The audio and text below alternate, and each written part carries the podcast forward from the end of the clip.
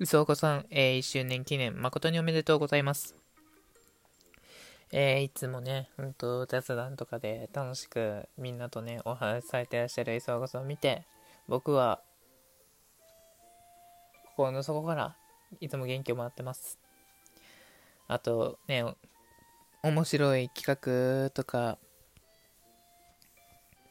トトレとかにもね、あの、挑戦し続ける姿を見て、本当、なんだろう。すごい人だなって感じます。